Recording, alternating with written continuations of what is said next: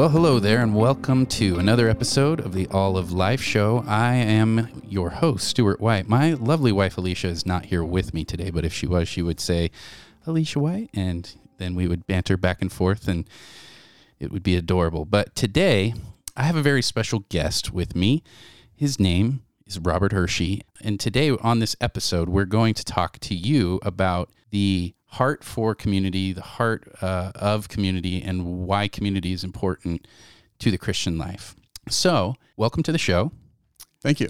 Yeah. Happy to be here. Tell us a little bit, first of all, about yourself. What is your background? How did you come to be at the fellowship at Bend? And uh, what led to this place? That's a great story. And uh, I'll try to do the best I can to keep it short and sweet.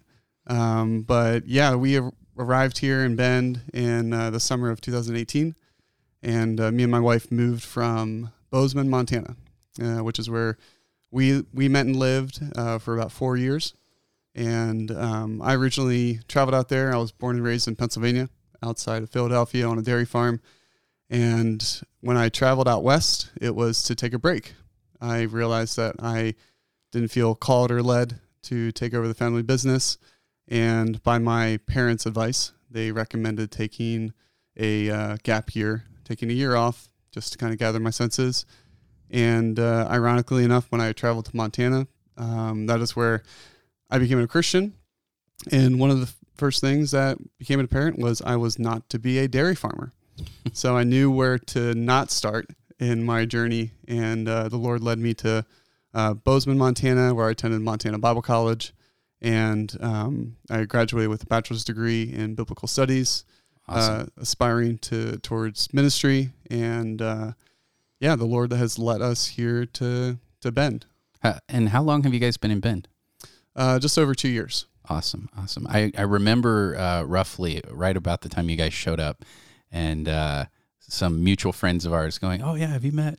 Robert yet? And I was like, no, I haven't haven't really met him yet. And then oh, they're like, oh, you're gonna love this guy. So and and I would agree. Yes, that that has been the case.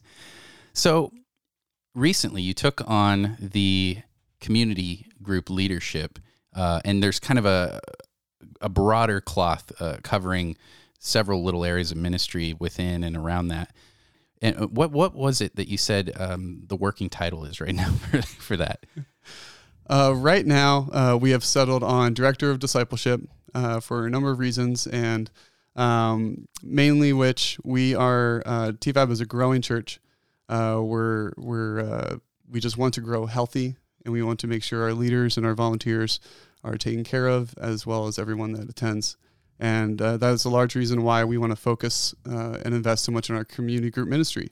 The fellowship has always been a church that prioritizes um, home gatherings and those sort forms of invitations and fellowships. And uh, they just want to make sure that as we grow, we can train our leaders, we can add more leaders, and we can add more families to our church to be a part of. That is awesome. I love that because I love the emphasis on not just community groups, because I know that that can often devolve into more just like hang out and get together, which there's nothing wrong with that. But if that's all you're doing, then it kind of just becomes hanging out. I love the emphasis on discipleship. First of all, because that is what we are called to do make disciples. I love that it goes together, it goes hand in hand with community group. I, I know that the typical emphasis can also be on like it's all just the church's job to do all the discipleship. The the pastor and who, whoever else is on staff, that's that's their role. Uh, but from the sound of it, it sounds like you guys are gearing it more toward getting everyone within the community groups, the leadership involved in seeing themselves as disciple makers. Is that right? That's absolutely correct. And I would say that's a large part of the heart that I want to bring in the direction is uh, is um, helping us realize that uh, the call of discipleship is a call for everyone, and that discipleship is also not just limited to a, maybe a one-to-one mentorship that might be a classical example or even like a specific counseling class that's geared towards like an intensive um, uh, experience in that way. But discipleship is, as your podcast leads into, it's an all of life. Mm-hmm. Being a mm-hmm. Christian is is a well done. Connect- Good job adding that. Oh yeah, we'll talk later yeah. about the about what that's worth. Um, No, it's uh, the Christian life is uh, is to involve so many things, and discipleship is a part of that. And the discipleship, the goal is to be more like Christ, and uh, we want to strengthen that. This isn't just a individual calling; that it's not just about you growing individually on your own. It's about uh, how, as a journey in a community, we can grow better into the image of Christ if we do it together. So let's get into this. Um, what specifically does Scripture have to say about community? Like, what sort of emphasis does it place on being in community?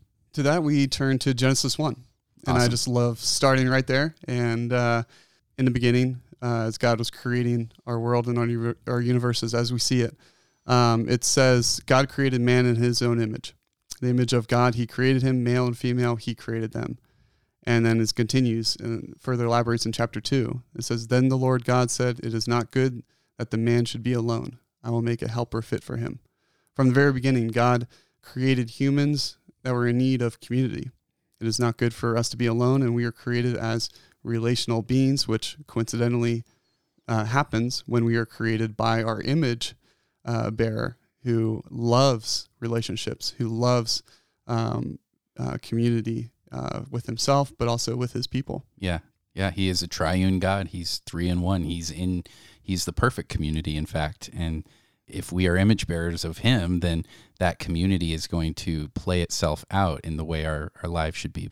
So let's let's continue on with that. So God creates man, and He recognizes it. It's not good for him to be alone. Uh, where do we leave off there? Well, there was uh, for an extended amount of time, there was a good relationship and man and woman broke that relationship by trusting in a lie, by trusting in something that they believed could be true, desiring that over what was consistent, what was known to them through God. And as God cast them out into the wilderness, um, he left them as a curse and a blessing. He had told them that they were to work, that these were the toils that they were going to face, that they were eventually that they were going to die, which Adam and Eve eventually did. But what God also did was that He was going to promise that even though in the midst of that, He was going to be with them and that He was going to extend that promise by uh, showing throughout the history of the story that we see through Scripture, all the way into modern day, that He will continue to live with his people, that he will continue to desire a relationship that is redeeming, that is restoring, and in a way, it is a picture that is drawing back to the original intention of how he created Adam and Eve. What is kind of the big idea of community? Is there a difference in communities? Is there some emphasis on a difference of Christian community versus just sort of a generic community? I would expect that the that the big idea of community is one of friendship, kindness, and generosity. Typically, how we interact with one another, how we view one another, and how we respect people that are different than us all amounts to the type of community we want to live in and the type that we want others to, we want to invite others to live in with.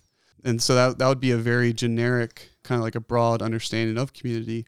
And then for, for the Christian, um, what that gives is that we are then uh, called to then enter into other communities. We're then called to enter into the community that we are then placed under, but also to do as Jesus did, which was invite himself into other people's lives in order to be a redemptive blessing to them. It can be so simple to just stop there and say, uh, yeah, I'm a Christian, and now we live in this perfect little bubble of community. Like I went to Bible college, and and that, that everybody emphasized, uh, this is the uh, the bubble. You know, you you and you, it's true. You're there, and you're surrounded by all these people who seemingly love Jesus, and and you don't leave, and it something seems like it's missing, and it is what you just said. It is going out into other communities, putting yourself into and injecting yourself into the world, essentially, like Christ did. Uh, if we are to be growing and becoming like Christ, that that's critical to everything that we do. But that's a part, I think, a huge part that is missing in modern day Christianity because it's becoming that it's all about me kind of culture. Absolutely. We have so many different spheres of influence in our life. We have our own independent family unit. We have our workplace. We have our friends. Uh, we have, and then even like our Sunday, our Sunday gathering community, our smaller home groups, our other friends, uh, etc. I would suggest that that we can be getting community from all of those places. And uh, I, I resonate with your example of like, you know, the, the classic Christian culture of community where we have we have our collective group and we strive for, for good and holy things, but but we do kind of fortress up in a way and kind of inadvertently exclude uh, the world and our involvement with it. And if and yeah, if, if I may even go on a limb here and limb here and suggest that a Christian isn't only to have that one circle of community to call home, but instead to be making all of their circles Christian. And if a person wants to just get community, that tells me that they only want to be a recipient of community. But the world already can live that way, and the world already does live that way. But a person who wants to give community, specifically giving Jesus, that's a Christian that's on mission, so to speak. It is a tempting thing. Going to church, working at a church, you encounter people often who will be like, "Well, I tried it and I it just nobody said hi to me." No, it they they had their checklist of things that they were essentially expecting service like as if they walked into a restaurant, you know. I want the water at this point. I want it right here. I want this many ice cubes. I, I want my coffee not too hot, not too cold. That's kind of the mentality. They have this like fast food mentality of I'm here, I want it now, I want my service, I'm paying for this. And and most of the time they're not, but they it's it's twisted and it, it shows that we have our eyes in the wrong place. Like we are failing to grasp and apply the gospel to that area of our lives. And uh, yeah, it's tragic. You know, it really is. And you, it's not just tragic because, hey, that's a bad thing to do. It's tragic because they're missing out. They're really missing out on what God has for them in being in community and relationship and serving, not just going to be served. When Jesus bends down and he washes his disciples' feet. And you know, there's a, there's a big trend of foot washing and things now, and that, it's great if that's what you want to do, but it's not quite the emphasis there. Like it was a cultural thing that it was the lowest job, the lowest serving form that you could do because they're walking around in sandals in dirt and animals going to the bathroom on the ground and this is this is the lowest job you can have. And Jesus takes that role and he serves and then he says, "Do you get what I've done for you?" And he goes, "I have served you and the servant is not greater than the master. Like if if you call me master, you're not going to be doing anything above what I'm doing."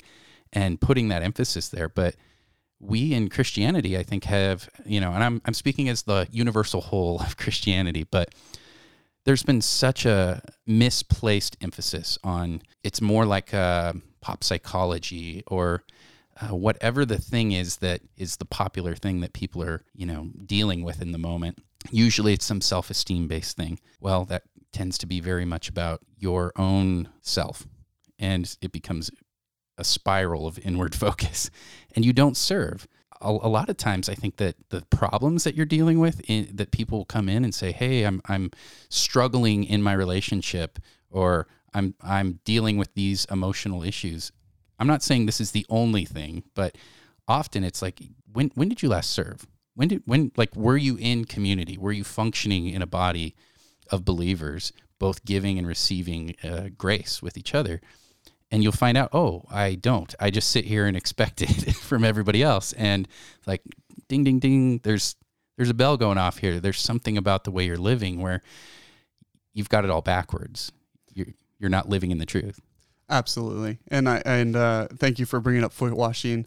I did grow up in uh, as a dairy farmer, yes. as a Mennonite. You get this all too well. Uh, yes, um, uh, as foot washing was a part of the practice that we would do. That was alongside communion, and uh, is it is one of those things that I actually do miss every now and then. and um, I think what's what's also unique too is when when as it's recorded in John, um, as Jesus is washing his feet, he's telling them he's he specifically tells them it's like you know do this to one another. Mm-hmm. And then he when he d- goes when he breaks the bread and uh, passes the cup, he says, "Do this in remembrance of me." And um, he gave them a he gave them something to remember him by, in remembrance and the receiving of the communion. But then uh, he also gave them something to remember him by by living as he did and by serving one another as as he did in the washing of the feet and in that humility and in that service and um, it's always struck me that he washed uh, his betrayer's feet before before Judas Iscariot left. He washed his feet. Talk about the ultimate service to the undeserving, you know, and that's the example we had set for us, you know, loving our enemies, even those who betray us. If we were to break off of that and say, what makes a community Christian and can can a Christian just go and can they get their community from anywhere? Like if I'm just going to go say, well, you know, I don't like church. I don't like churchy things. Uh, but I do enjoy rock climbing with the boys or something. I do enjoy hanging at the bar. Uh, what whatever the place may be, the popular thing. Where might that fall apart? Probably it's going to fall apart where what your expectations are on what you're going to give and what you're going to receive from communities. Uh, you you can obviously find you know your rock climbing community with uh, anybody, and um, that's in that in itself that's a really awesome thing because as human beings we crave community, we crave relationships, we crave, to be relatable and likable and to have friendship, and that's a that's a God given thing and um, that is something to be celebrated. That is something that we can use to to be connected with one another better. And, and in a way, like you know, without knowing like what makes something Christian or unchristian in the community, it probably just falls down a line on what your motivation is, what your desire is, and how you reflect the personality of Christ through it. Um, if you have that that sort of identity where you don't feel comfortable like with the tr- with a traditional Christian model of of what you think community groups are, and you want to find that in recreation, as a lot of people do here uh, in the town that we live in you can still make those communities Christian, but mostly by the motivation that you bring in, by the heart of Jesus that you bring in, and your intention of the relationship those friendships.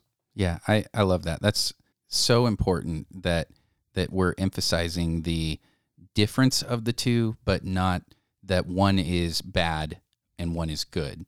Um, I I personally I've been trying to be quick to catch false dichotomies. You know, people putting forth well, here are the only two possible answers. So which one is it? And you're like, uh, no. Like I see it in, in scripture all the time. You see God go, uh, neither. mm-hmm. It's like, but no, that's not the right answer. It has to be my team or this team or this thing and that thing. Um, and we can say, oh, well, you know what? You need to give up all of your things and just be in Christian community. That's the way to go, right? But, but that would go against what we spoke of earlier, and that we need to be going out into the world, into the other communities. So, your rock climbing group, hanging with the boys, that sort of thing, that should be something that is good and enjoyable, and you you glorify God in it, right? But also, it's your opportunity to be in the world and to be bringing community and to be br- bringing people into the deepest community of the relationship with Jesus Christ and to be, you know, ministering to them and preaching the gospel to them. So here's another one. What are the marks of a solid Christian community, a good, healthy community?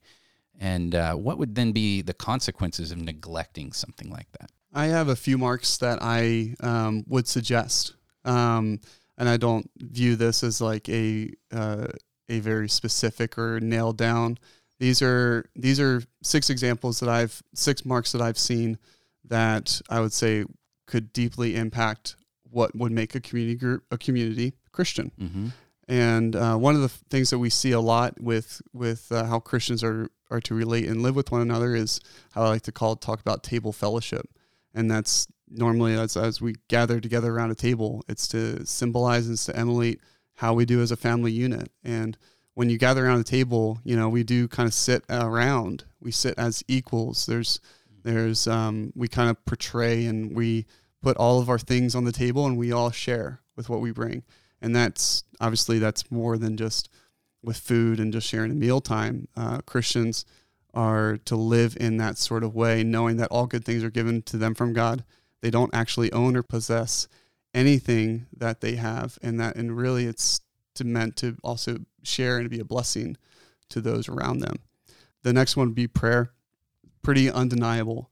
Uh, prayer being a, a part of how we draw close in our relationship uh, in our community with with God, with our Creator, with Jesus Christ. It's through prayer, And we see that through scripture. We see that through the re- relationship that Jesus even has uh, with God the Father through prayer.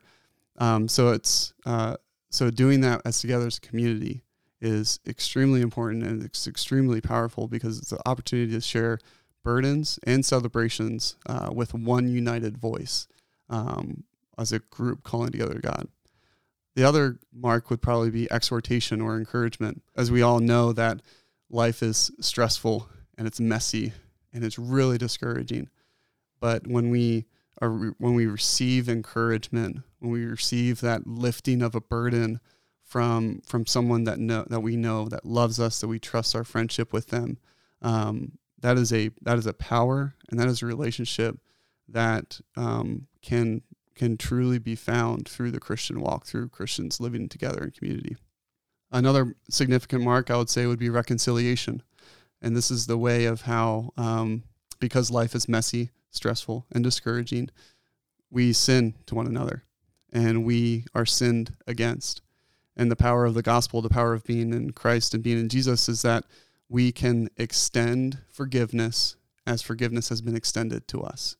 And that is a responsibility we are to have as believers, as Christians, to to emulate the heart of God, which is to forgive, which is to um, to be gracious to one another, and uh, being reminded uh, today from from uh, Romans five five twenty, where it talks about where where sin abounds, grace will abound all the more, and um, I was thinking of that verse actually today of how powerful that is for the Christian because when we are sinned against, we have the ability to overcome that sin with grace.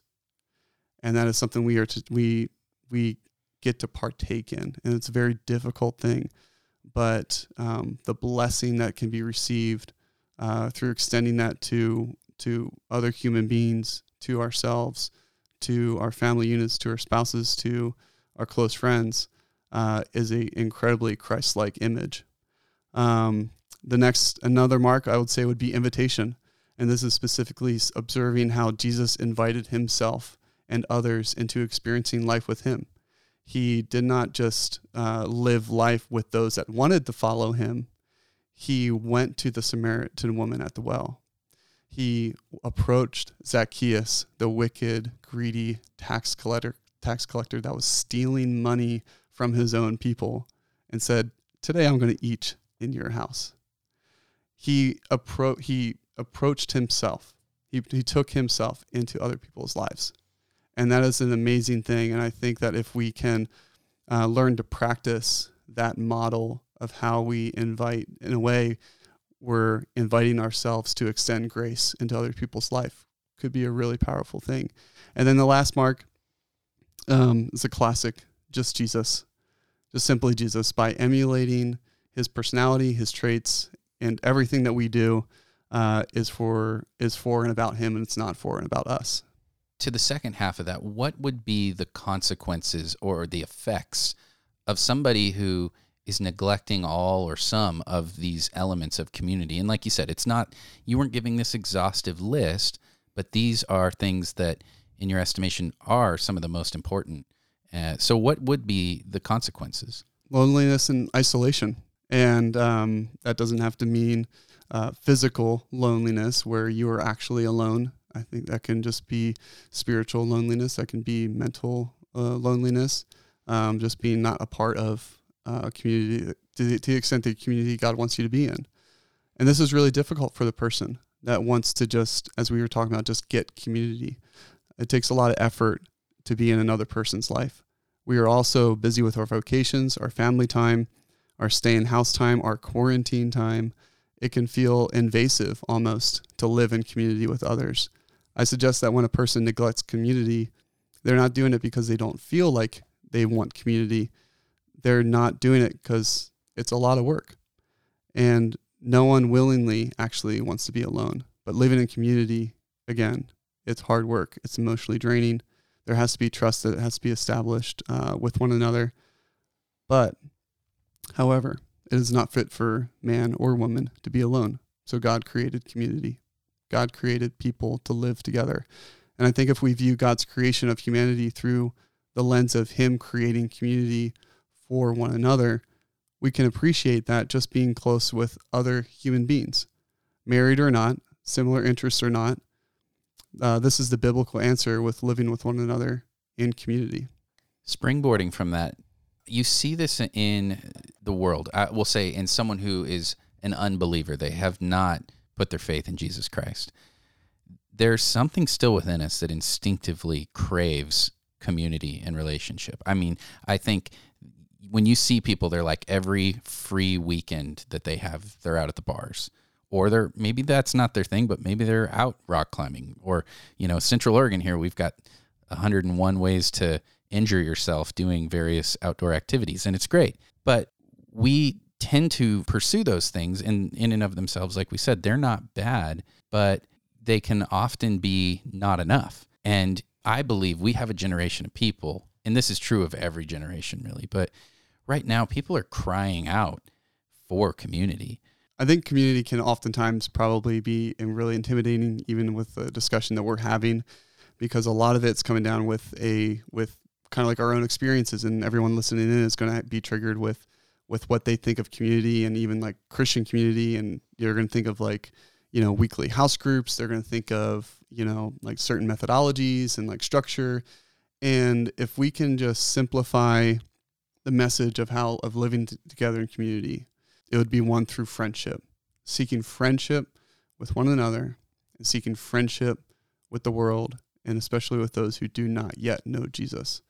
I was really inspired with um, with a book that I read, and if I may just do a plug, uh, just because it was just so amazing, really short read, and it was written by author John M. Perkins. He calls me friend, and he just does a really just a simple and a heartfelt overview of God loving us as friends and how the friendship that God has shown us that we can extend that friendship to the world and to those around us and to see friendship as something that is missional seeing friendship that is something that is intentional and uh, and that is God designed something that is a way for us to be able to connect with one another and it doesn't have we and it's for introverts and uh, extroverts. You know there's not this big uh, methodology. There's not this you know you have to find your 12 uh, disciple system. It's a matter of being a good christian friend being that christian friend that forgives being that christian friend that asks for forgiveness being that christian friend that that seeks community that seeks uh, showing the love of jesus to to those around them in their family unit uh, with their friends and then also desiring, as Jesus did, to be friends with the world, to find people that don't know him and don't live and talk like him, to desire to be his their friend. So I've heard people say though we're not to be friends with the world, right? Aren't aren't we supposed to have this separation? Is that what isn't that the emphasis of scripture? Now you're just making fun of my Mennonite background. no, um, we do need to dig into that sometime though, because I'm sure people heard you mention that earlier, and they're like, "Wait, wait, wait, wait, what?" That's going to be a bonus segment. Yeah. I don't know how publicized I'm willing to make that yet. okay. No, it is a careful thing to of how we involve ourselves with the world, and um, as as anyone can do, you can find. Uh, you know a single sentence in the Bible, you can find a singular um, a mention that maybe suggests that we separate ourselves, that we strive towards holiness, that we strive towards our community, and um, there might be a lot of truth in a lot of those examples. Um, but the best one is uh, was found in uh, John 17 when Jesus is in the garden by himself, but praying with the Father, and he's t- and he's asking the Father uh, for those that he loves to keep them um, to keep them in the world, but not let them be of the world. Yeah. my, is my paraphrase. Um, but that is just that is the call of the Christian. And I think the moment we uh, begin to build our walls, the moment we begin to build our towers, the moment we begin to build our moats to of uh, self protection, of um, keeping ourselves away from the world. Um, I just go back to uh, the picture that we have in Scripture of Romans five twenty, where sin abounds, grace abounds, and I believe we need to be putting ourselves in opportunities to be able to uh, show how grace can abound over sin, and uh, that's not a personal commission for our our self growth as a Christian that defeats like our moral sin, even though that is definitely the case and that applies. But I believe that um, we need to be entering the world and we need to be showing how the grace of Jesus will overcome the sins even of the world.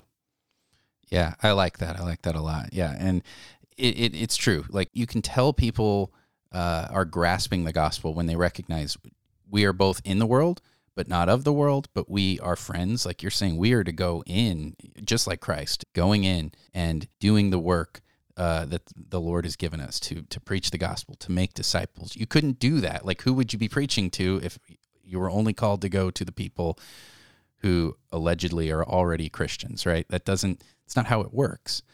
This is something I love about our church, the fellowship at Bend. If you're in Bend, come check it out. But I love that we place an emphasis on community and it's gospel centered community. We place an emphasis on discipleship and it's gospel driven, spirit led discipleship. What would people do if they came into community and this guy has a different political view? I'm, this guy's far to the left and this guy's far to the right. Is there reconciliation? Do we split those up? We have the I'm all on the left side community group and I'm all on the right side community group. Is that how it works? What would be your advice in that? If that was the case, then we would not have the New Testament written. I say that specifically because in the movement of Jesus, after he died on the cross for our sins, after he was resurrected from the dead, and as after he ascended into heaven, he promised that his spirit would be sent forth, and um, and his last commission was to go preach the gospel teaching everything that he commanded them. What his followers probably didn't expect was the massive amount of Gentile believers. And all of a sudden, within a moment, they had um, they had Scythians, they had Greeks, they had uh, even uh, Samaritans, they had Romans, they had so many people groups. All of a sudden, they found themselves in mixed diversity and this these diversities weren't just uh, ethnic backgrounds. These diversities carried uh, political views. These uh, these differences carried uh, different perspectives of how to live life. What is you know even the basic things of, of what the day to day looks like. Um, every group was bringing in baggage from their uh, their pagan religious backgrounds, and so all of a sudden you ha- you see this movement that was living in tension and it was intention because there are so many different people from so many different backgrounds and what the grace of what the grace of Jesus does is that it is in that definition is that we then can then become gracious to one another in the midst of different life stages or different political stances. I was thinking of uh, and remembering in the Sermon on the Mount when Jesus is talking about, uh, you know, the, you know, how can you uh, pick out the speck in your brother's eye when there's a log in your own? I used to only think of that so individualistic. I used to only think about it. It's like, oh, that, that's me, you know, just being whatever. But then if you flip that perspective to where you're the one coming to that brother with the speck and you're saying, I got a log in my eye and I know it. Mm-hmm. And if we can approach one another with that level of humility, where in the midst of, uh, with differences, in the midst of differing convictions, if there's the foundation of Jesus, then as long as there's that realm of possibility that I might be wrong in my perspective, then there should be room for for unity in in that way. Unity can exist through the community of Christ, not because everyone agrees with one another, but because everyone is gracious to one another. And in fact, that is precisely the way God wants his community to live. That is super helpful because to think of even right now, you know, we have a polarized country, we have elections, we have arguments about what is going on and we need community more than ever right now. people in the church need to recognize that whether you're a Republican or a Democrat or a libertarian or a communist or a socialist, you need Jesus. That's the thing we all need to unite behind. Like, and eh, and if that wasn't clear throughout this whole episode, that we're talking about unity, really, truly in Jesus Christ, in the gospel. You know, it's as it says, there's neither slave nor free, Jew nor Greek. We're all one in Christ. We all need to, as you said, humbly come before God and come before each other and say, I'm, I'm a sinner. I'm broken. It doesn't matter if I have all the right political ideas or I can quote scripture or I live a really good moral and ethical life. I'm going to hell apart from Jesus Christ, regenerating me, saving me, putting me in the seat of righteousness and uh, doing it all for his glory and, and joy, just because he chose to love. If we can't get behind that, and if we forget that that's where we came from, then we're going to not have any community. If you guys are listening to this episode and you're going, yeah, but I, my situation is different. I assure you, no matter what you think it is, it is not too big for the gospel of Jesus Christ to handle. Our encouragement would be to submit yourself to the Lord, repent, and seek unity in community, first with Christ and then with each other, with those around you. And if you have somebody that you're holding something against, if you have a relationship that is damaged, repent.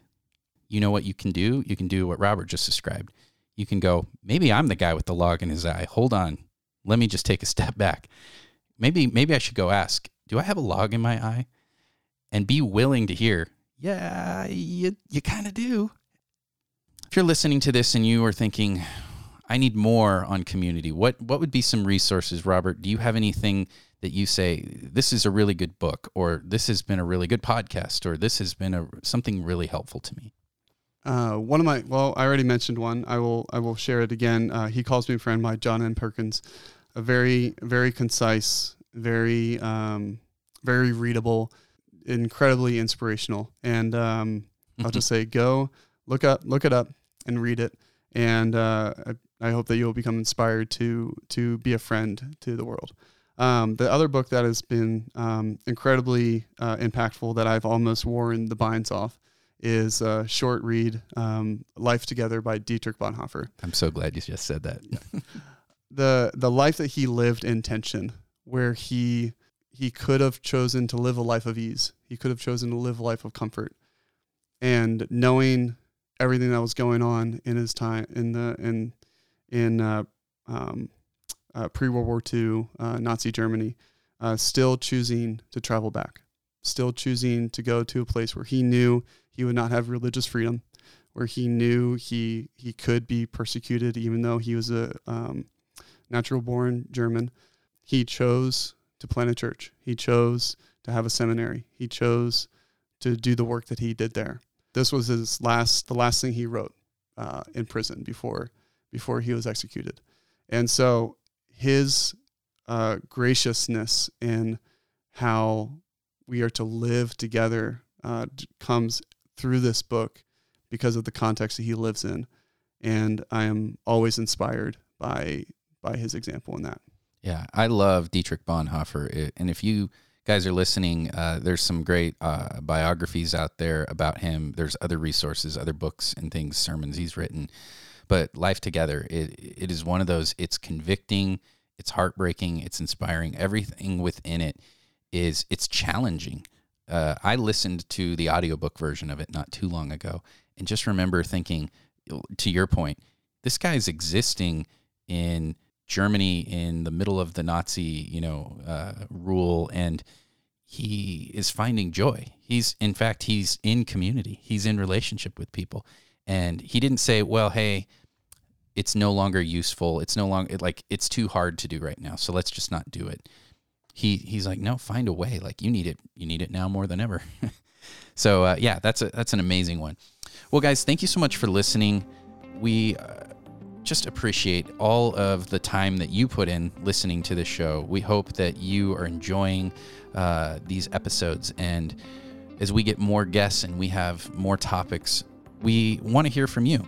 We want to know your thoughts, what you like, what you hate, uh, and hopefully you love Jesus. So you can reach us at feedback at alloflifeshow.com. And you can also go to alloflifeshow.com, which is our website. Same thing, facebook.com slash alloflifeshow and Twitter at alloflifeshow. Let us know what you think. We look forward to meeting with you next time here on the All of Life Show, where we seek to bring the gospel to every area of life.